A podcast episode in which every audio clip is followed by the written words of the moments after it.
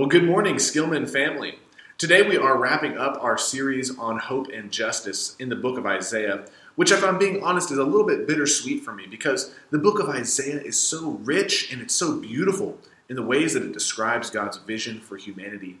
It describes a vision for humanity that is restored to right relationship with God and where idolatry and sin are completely cast out of our lives. It's also a vision of what is to come when the people of Israel, the church, now begin to live and to act with justice and compassion toward each other and toward our neighbors.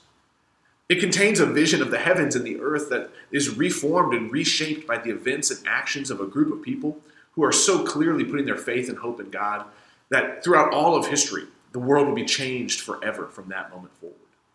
The book of Isaiah is such a beautifully written book, and Isaiah's prophecies point toward a future that we begin to see come to their completion in the person of Jesus, and, and now through the actions of the church, we're asked to carry forward what was begun in Christ. So I'm sad that we're going to conclude this series today, uh, but uh, I also know that we could stay here forever and ever because this is kind of a lengthy, uh, lengthy book. So if we chose to, we could stay here. Uh, but I know that there are good things on the horizon as well. Next week, we're going to be starting a new sermon series uh, that will uh, conclude our season of the year called Advocating Hope. And this sermon series is going to be looking at ideas of, about God's kingdom coming on earth and how the church can live in and how Christians can be a part of that reality as faithful followers of Jesus right now today. So I invite you to tune back in with us over the next couple of weeks as we finish out this great season that we've been in for the past couple of months, Advocate Hope. But today, once more, let's turn our attention to the book of Isaiah and allow God to speak to us through the words in Isaiah. Hear these words from Isaiah chapter 42, beginning in verse 1. But here is my servant, the one I uphold, my chosen, who brings me delight. I've put my spirit upon him, he will bring justice to the nations. He won't cry out or shout aloud or make his voice heard in public. He won't break a bruised reed, he won't extinguish a faint wick, but he will surely bring justice. He won't be extinguished or broken until he has established justice in the land. The coastlands await his teaching. God the Lord says, The one who created the heavens, the one who stretched them out, the one who spread out the earth and its offspring, the one who gave breath to its people, and life to those who walk on it. I, the Lord, have called you for a good reason. I will grasp your hand and guard you, and give you as a covenant to the people, as a light to the nations, to open blind eyes, to lead the prisoners from prison, and those who sit in darkness from the dungeon. I am the Lord that is my name. I don't hand out my glory to others or my praise to idols. The things announced in the past, look, they've already happened. But I'm declaring new things. Before they even appear, I tell you about them. Sing to the Lord a new song. Sing his praise from the ends of the earth. You who sail the sea and all that fills it, the coastlands and their residents. Let the desert and its towns shout aloud, the villages that Kedar inhabits. Let the cliff, cliff dwellers sing from the top of the mountains, let them shout. Let them give the Lord glory and declare God's praise in the coastlands. The Lord will go out like a soldier, like a warrior, God will stir up rage. God will shout, will roar over enemies, he will prevail. Now, at its core, this is a passage that is drenched with the weight of hope. God will bring justice God is a God of justice who, who brings justice to the nations, justice throughout all of the lands, justice for the blind and for the prisoners. And even more than that, God is declaring new things. I mean, think about the creation accounts that, that we read about in Genesis 1 and 2. In those stories, God speaks, and what he speaks comes forth. And here in Isaiah, God is speaking a new word, and new things will appear. Isaiah is describing a recreation moment. That the old way of doing things, the way that the people fell into worshiping other gods and of taking advantage of the poor and the marginalized, that way of being and living in the world is going to pass away. And something new will take its place. Paul picks up this theme when he writes to the Corinthian church, uh, who, by the way, have a lot of similarities with the people of Israel that Isaiah was preaching to. But Paul writes if anyone is in Christ, that person is part of the new creation. The old things have gone away, and look, new things have arrived recreation is inherently hopeful. But don't be mistaken either, because for recreation to happen, there must first be a death or at least a passing away of the old order of things. Both Isaiah and Paul write about this, and they write about what, uh, what has happened, what has already happened. The old has passed away, says Paul. There's a turning point. Uh, that this way of life requires that turning point, that where the new way of living comes in and it replaces the old, and something has changed, something is different.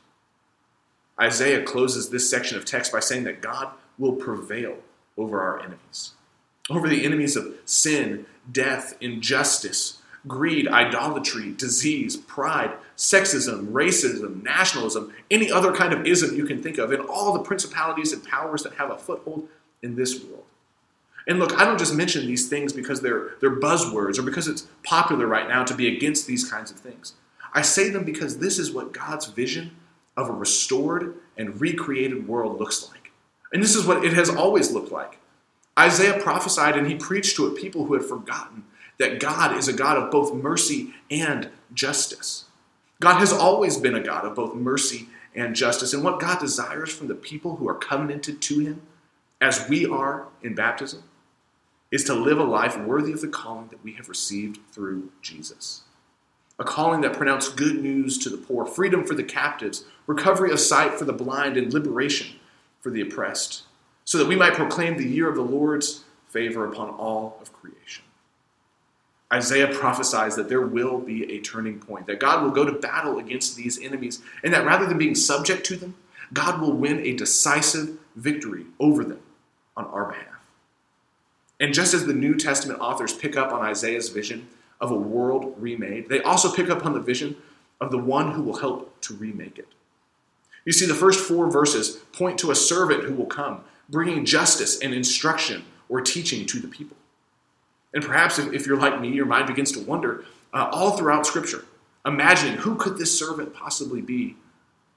And of course, as with so much of Scripture, it seems to have multiple references that all build upon one another to help us understand the fullness of the image that Isaiah is presenting us with.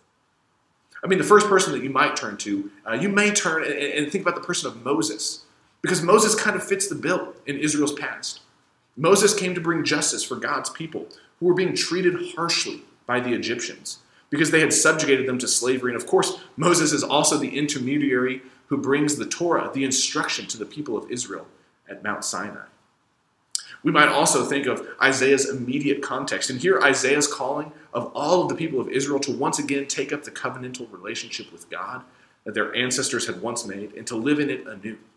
And so, this might be referencing the entire nation of Israel, all the people, because they would then be responsible for living justly and bringing justice while sharing and leading the people to the will of God that we can see in the Torah. And of course, last, we might look to the New Testament and we might see this servant figure personified in Jesus of Nazareth. Paul says in the next verse of that passage that we read a moment ago all of these new things are from God, who reconciled us to himself through Christ and who gave us the ministry of reconciliation.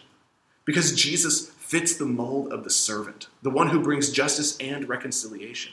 It's Jesus, the one who brought justice to those whom he healed and served in his life, as well as who brought justice to the entire cosmos by giving his life as a sacrifice, as a ransom, an atonement, as a symbol of victory over sin, as an anticipation of what is still yet to come in God's kingdom as it continues to come on earth as it is in heaven.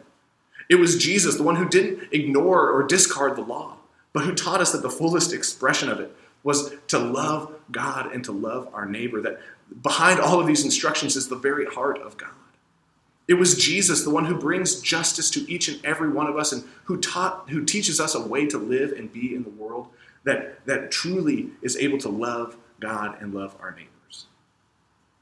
And the beauty of the prophets is, of course, that all three of these possibilities are, tr- are true. They're correct. Moses, the people of Israel, and Jesus.